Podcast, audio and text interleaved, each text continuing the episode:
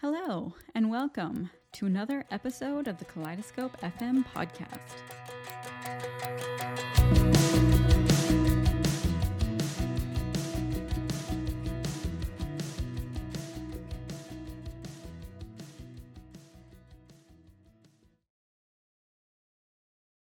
Hello, everyone, and welcome back. I feel like I just have been jumping straight into episodes recently. Anyway, welcome. Uh, so, today's episode I wanted to divide into two parts. Uh, we're talking about fear and anxiety. And part one is talking about what it is and where it comes from. And so, I want to start us off with just a reflection on my part. So, I recently had my birthday. Woo, go me, 26. but anyway, uh, I I think because of its annual nature, my birthday always kind of causes me to reflect on the last year and see a bit of how my life has changed and yada yada, that sort of thing, just reflecting.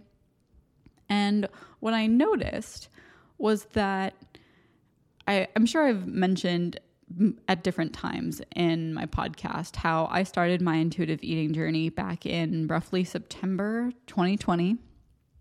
And since my birthday is in July, I'm sure you could probably deduce that in July of last year, I was still very much deep in my disordered eating, binge tendencies, uh, just not doing great um, in my relationship with food. And this year, for my birthday, and for a few other occasions, I had been gifted some chocolates and cookies and oh like a birthday cake. Oh that was actually really fun. I got a birthday cake. Uh, i love cake by the way. So for me that was a big deal. Anyway uh, like biscuits I've, i've been gifted a number of different sweets. And it made me realize something that was seemingly insignificant but is a huge milestone for me. And i'm sure anyone else who has been recovering from binge eating or anything like that was that I just haven't been afraid or feel for, fearful or anxious around sweets for quite a while now. And that, again, might not seem like such a big deal, but it is for me. And also, side note, it's gotten to the point where like I'm not concerned about binging and I'm not worried or anxious about what would have been my trigger foods that I have so many different sweets in my house that it's actually a little bit like if I didn't have this podcast and talk about how like I'm you shouldn't have shame or guilt around food, like I would borderline have shame and guilt about like how much uh, sweets I have in my house just because it is a little bit crazy. I have multiple I like cookies and biscuits, which to be fair, some of these were gifted to me. Like I didn't buy all of them. Uh, but I've just got like a number of different like chocolates, cookies, um, ice cream, Nutella, Stroop waffles. I've got like a number of different things. But even just like having one of those things in my house would have been hugely triggering for me.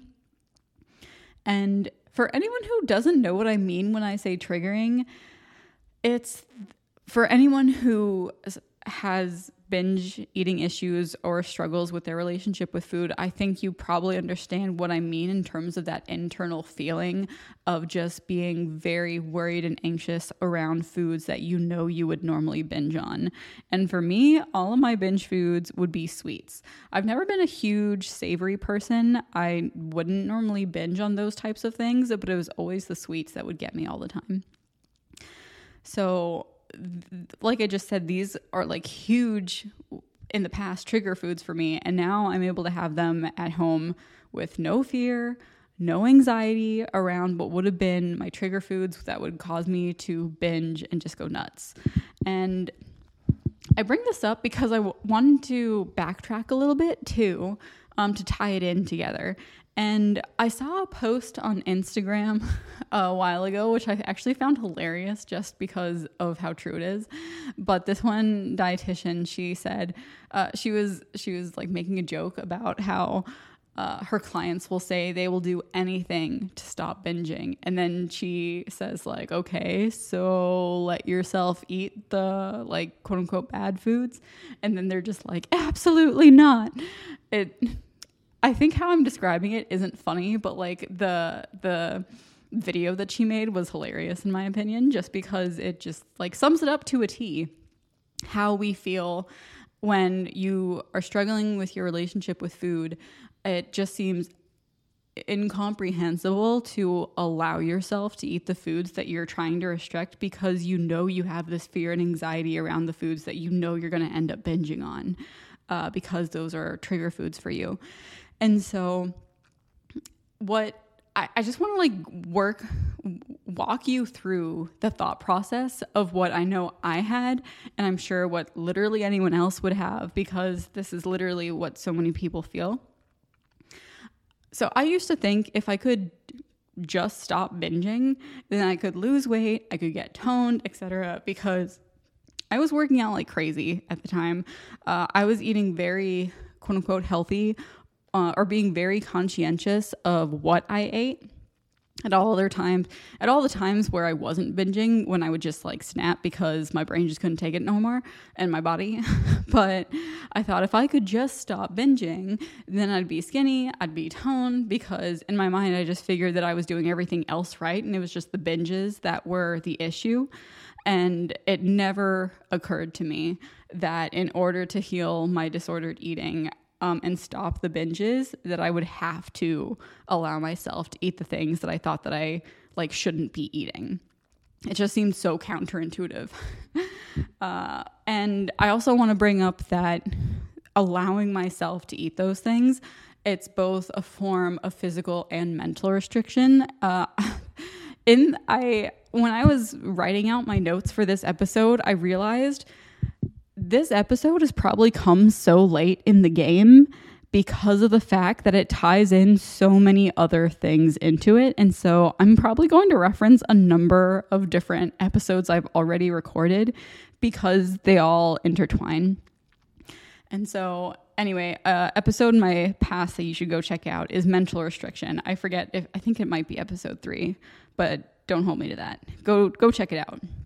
But anyway, getting back to the story. So it petrified me to think that I might need to uh like start eating the foods that I like thought that I shouldn't be eating. And so my thought process at the time was uh, like I will do anything to stop binging. And then if you were to have some devil's advocate voice in my head that said like, okay, so just let yourself eat the things, and then I would immediately go back and say like, oh my god, no.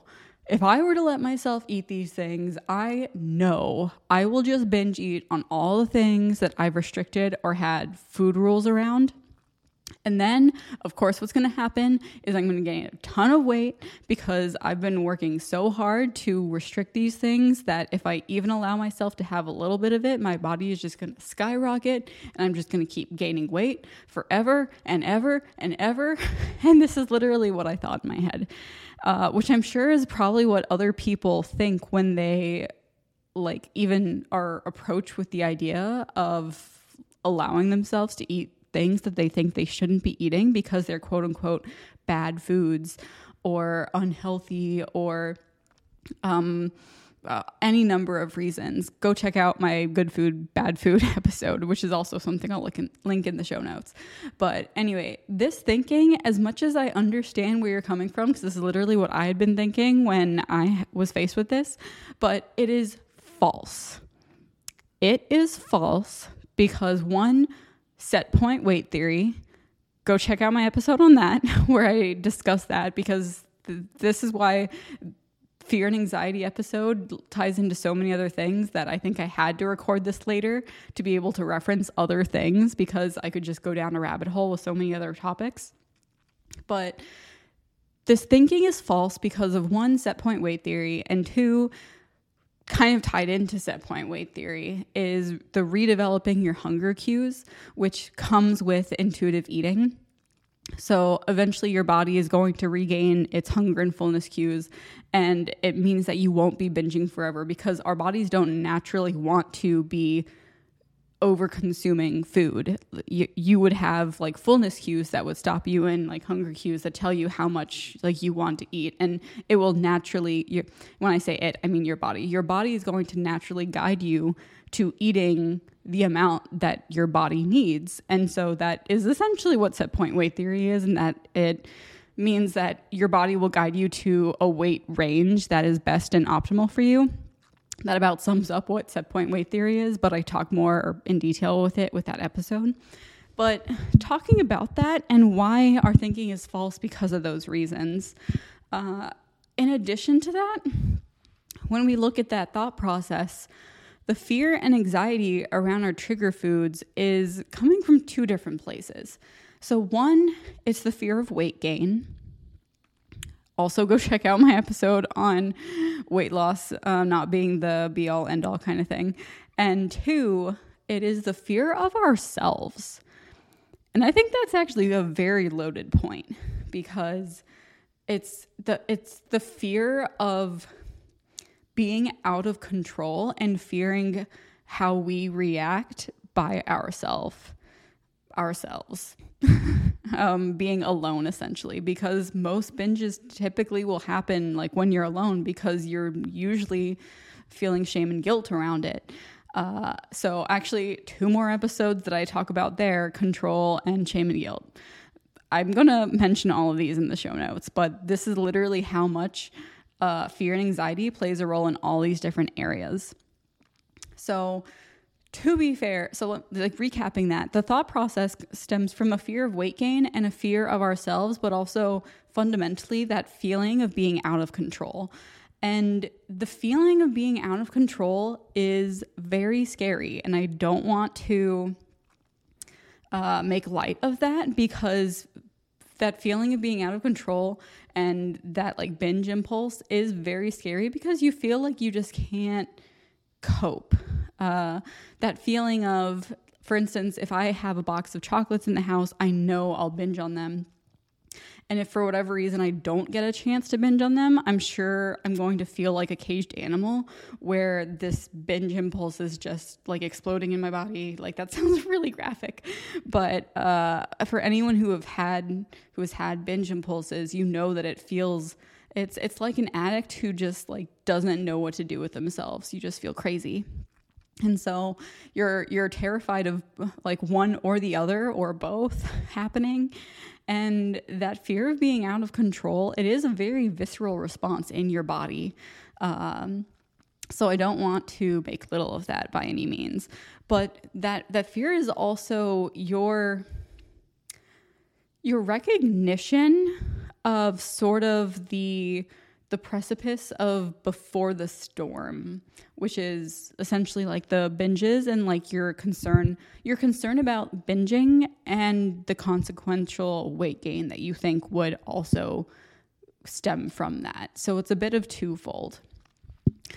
But the the thing is that that fear you have is so so strong uh, and I say this like maybe I say you, I can't know for sure how you're feeling, but I know for me it, that fear was so strong that it really prevented me from healing my relationship with food because it I I like continued my mentally and physically destructive habits rather than allow myself to one feel out of control or two gain weight uh, both of those things, I just thought, nope.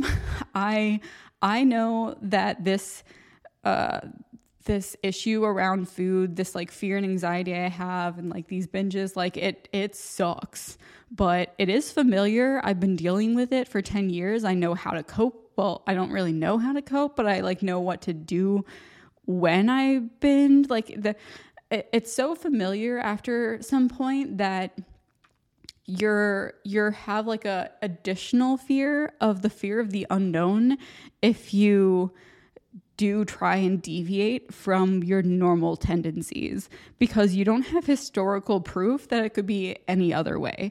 And so for me, I know when I was binging all the time, why it was so hard uh, for me to like recover was like, well, one, I thought that I was the only one that struggled with it. And I realized since that time that there are so many other people that struggle with this, which is the whole reason I decided to start a podcast because for literally years I thought it was just something that was my own personal shameful experience. And I was too afraid to talk about it with anyone else. And because I thought I was the only I was the only person dealing with it I it didn't occur to me to like find a way to recover. So just imagine like how much relief I felt when I found out it wasn't just me and therefore it's not just you. And you there is no need for the shame and guilt around it. But I'm here to tell you that I've had uh, like disordered eating and a bad relationship with food and compulsive exercise and yada yada yada for like essentially 10 years. And now I no longer have fear and anxiety around food which is something that I'd had for literally years. And if you're listening to this I'm sure you can probably relate. And first of all I'm sorry because it sucks. It is not a great feeling but also Moving on to part two, let me describe how you can heal this. And that's why I'm making reference to so many other of my episodes because it is really a process. So, moving on to like the part two of this this episode is about how essentially what I discovered how to heal it was intuitive eating. If you've been around my podcast, I'm sure you've heard me talk about it multiple, multiple times. But intuitive eating is really what I think will help anyone who has a poor relationship with food. Um, or struggles in any kind of way, it it's really what can heal your relationship and help you find food freedom. Because I remember when I even applied to work with uh, my dietitian in the past, she had me fill out this application that asked me like what I hope to gain out of it. And I remember writing, like, I just want to be free of these thoughts around food and these issues and feeling like I'm constantly battling my body because that's also what binge impulses felt like. It felt like battling my body. Uh, and battling myself both mentally and physically, which I'd been doing for years and I just didn't know how I didn't know that there was any other way. And that's why it was so important to me. And so glad that I did finally start working on intuitive eating back in September. But I bring this up also to give you give you like a reference like i remember i would binge on like protein bars like which are not even like that good. And so actually speaking of that this is what is so hilarious and so so sad because when I talk about like I feel like in my my part 1 of this I was talking about how the answer is to just eat what you've been restricting, but that's not it's not just that. There's like a few layers to this. The so to give you to give you an understanding, like the the different layers you're going to have to go through is like number 1, do not restrict mentally or physically go check out my episode about mental restriction. Like, second one is to not put judgment or shame or guilt on yourself. Also, go check out my shame and guilt episode. Also, number three, you need to allow yourself to have the foods that you previously deemed off limits or quote unquote bad foods. Also, go check out my bad food, good food episode. But also, I want to point out here that this is something that can be done gradually. It might be overwhelming to open the floodgates and go and buy every food you've ever been restricting because you'll still have a bunch of fear and anxiety around those. And so it would be even more overwhelming if you bought like tons of it. So I would say, like, choose one thing that you would normally have deemed off limits and then try and incorporate that into like allowing yourself to eat it. But like I said, don't restrict mentally, which means get rid of the I shouldn't be having this thought, and also don't judge or shame yourself. Also, fourth, like focus on your hunger cues and your emotions, like w- before, during, and after you eat. and that also ties into my episode about emotional eating.